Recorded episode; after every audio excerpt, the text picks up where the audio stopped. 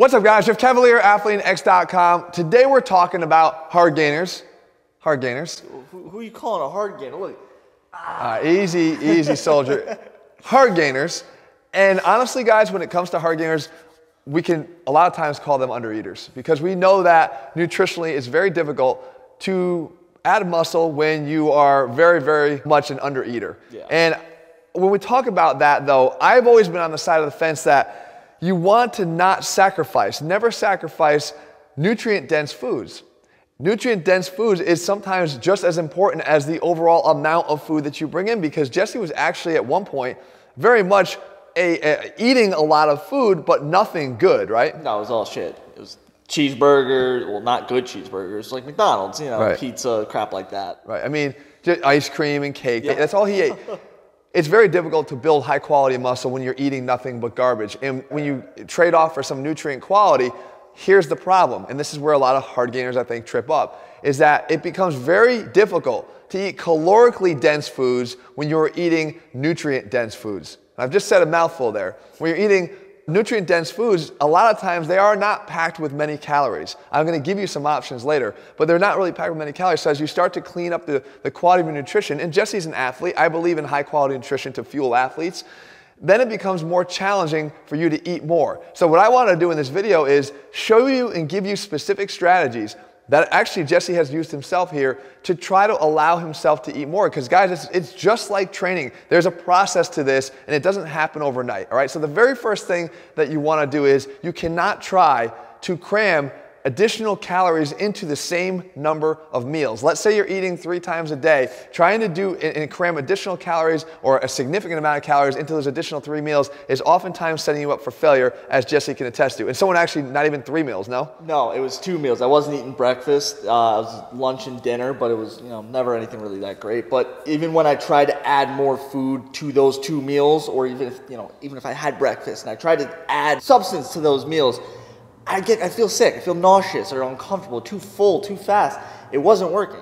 It's the equivalent of actually going in, if you're a, a, a 225 pound bencher and going and trying to bench 400 pounds. Like it, you're, it's not going to work. What you need to do is you need to start increasing the number of times that you eat in a day. And it's not the magical six meals that, that that's not, we've obviously proven that that's not even necessary for building muscle. But for hard gainers, what it does is it gives you more eating opportunities. So that's the very first thing you want to do.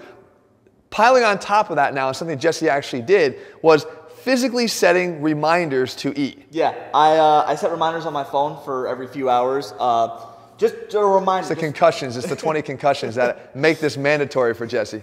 It's part of it. It's part of it. But you know, sometimes we get so caught up in work, we get caught up. You know, as uh, students, we get caught up in school, everything like that. Honestly, sometimes we just forget to eat. And when you're not hungry all the time, it's easy to skip those meals. So I have an alarm on my phone that says, you know, every couple hours, eat your breakfast, eat your snack, eat your lunch, eat your dinner. And, and it's, et guys, it's, it's going to feel like adding weight to the bar. If you know that you have to add weight to the bar in this workout to be progressive from the last time you trained, you still need, you need to bump up your calories progressively Yeah. as well. So it becomes a mandatory part of the process. The next thing is chronicling the food that you eat. And I'm talking about doing this, guys. I am not a guy who talks about and advocates writing down everything you eat. That becomes monotonous and it actually becomes defeating over the long term. But when you're a hard gainer, the one thing I have, forget hard gainer, eh, guys trying to lose weight and guys trying to gain weight, the number one thing I ask for one thing, and I, have told you this story before, I ask for one thing write down two or three days of what you eat, every single thing that you put in your mouth. And to this day, I still think I'm only at about five that I've ever received back from somebody. You know why? Because when you ask somebody to actually chronicle what they eat and put and, and everything they put into their mouth over the course of a couple days,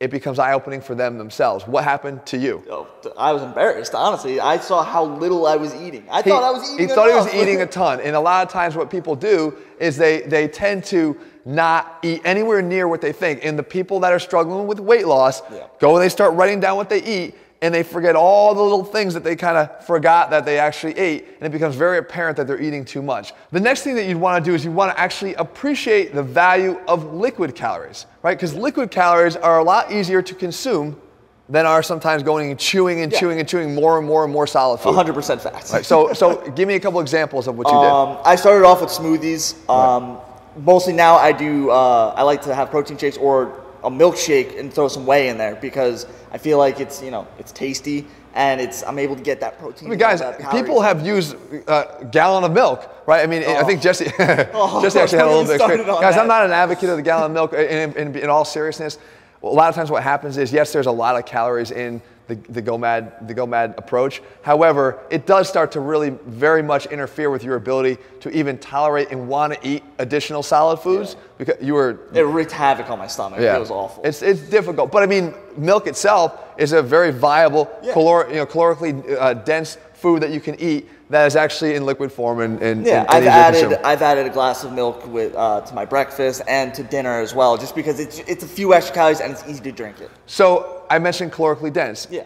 The last thing that you have to do is you want to start making the calorie dense, nutrient dense foods staples in your diet. Now, what, what do we mean by that? Well, there are some that actually meet both criteria. I mentioned in the beginning how challenging it is, but some of the things that meet that criteria, you're talking about natural peanut butter. Yes, I love peanut butter. Avocados. yep. Uh, eggs. Yeah. Right. That's, anything else? Anything um, that you've eaten? We mentioned whole I like, milk. Uh, I like to have uh, a can of nuts, uh, usually almonds or peanuts, just because I like to have a little bit of extra. Protein and people never eat like a like a handful of nuts. No, like usually it's, you, it's, you can, it's, a big handful right. numerous times throughout the so day. So healthy fats, guys. Those are the things that again. I think when you're trying to gain weight, they, they're not optional. They become staples. They need to become staples of your diet each and every day. Yeah, and like for a few weeks, I was every single day. It was three peanut butter and banana sandwiches just, just to have throughout the day because one, I love peanut butter, and two, I love banana, but also it was giving me those extra calories and it was, you know, as you're saying, good. It was right. good food. So, guys, we're going to get into this in a whole other video about whether or not hard gainers, like you're not doomed by the by being a hard gainer. There's differences in skeletal width, as we talked about in the in the video with comparing Jesse's skeleton to say Jinder Mahal. There, there's differences in the amount of muscle you can actually pack on a frame because of that. But it doesn't mean that if you're skinny right now that you're doomed to be that there's, there's a, a, great capacity to change from being a hard gainer to being someone who's much more happy with how they look. But a lot of times it starts and ends with your nutrition and getting and making sure that you're eating more of what you do. Hopefully these strategies are going to give you guys a way to do that. If you're looking for step-by-step plans and nutrition plans that map this all out for you guys, head to athleanx.com right now and get one of our Athleanx training programs. We actually have our meal plans built in with, with options to, to, to help you to not only consume more food, but smarter food choices to do that. In the meantime, if you found the video helpful, leave your comments and thumbs up below. If you're happy, Jesse's back. Leave your comments and thumbs up below. Just not too many. Come on. All right, guys, we'll be back here again in just a couple days with another video. Make sure you subscribe and turn on those notifications so you never miss a video when we put one out. All right, guys, see you soon.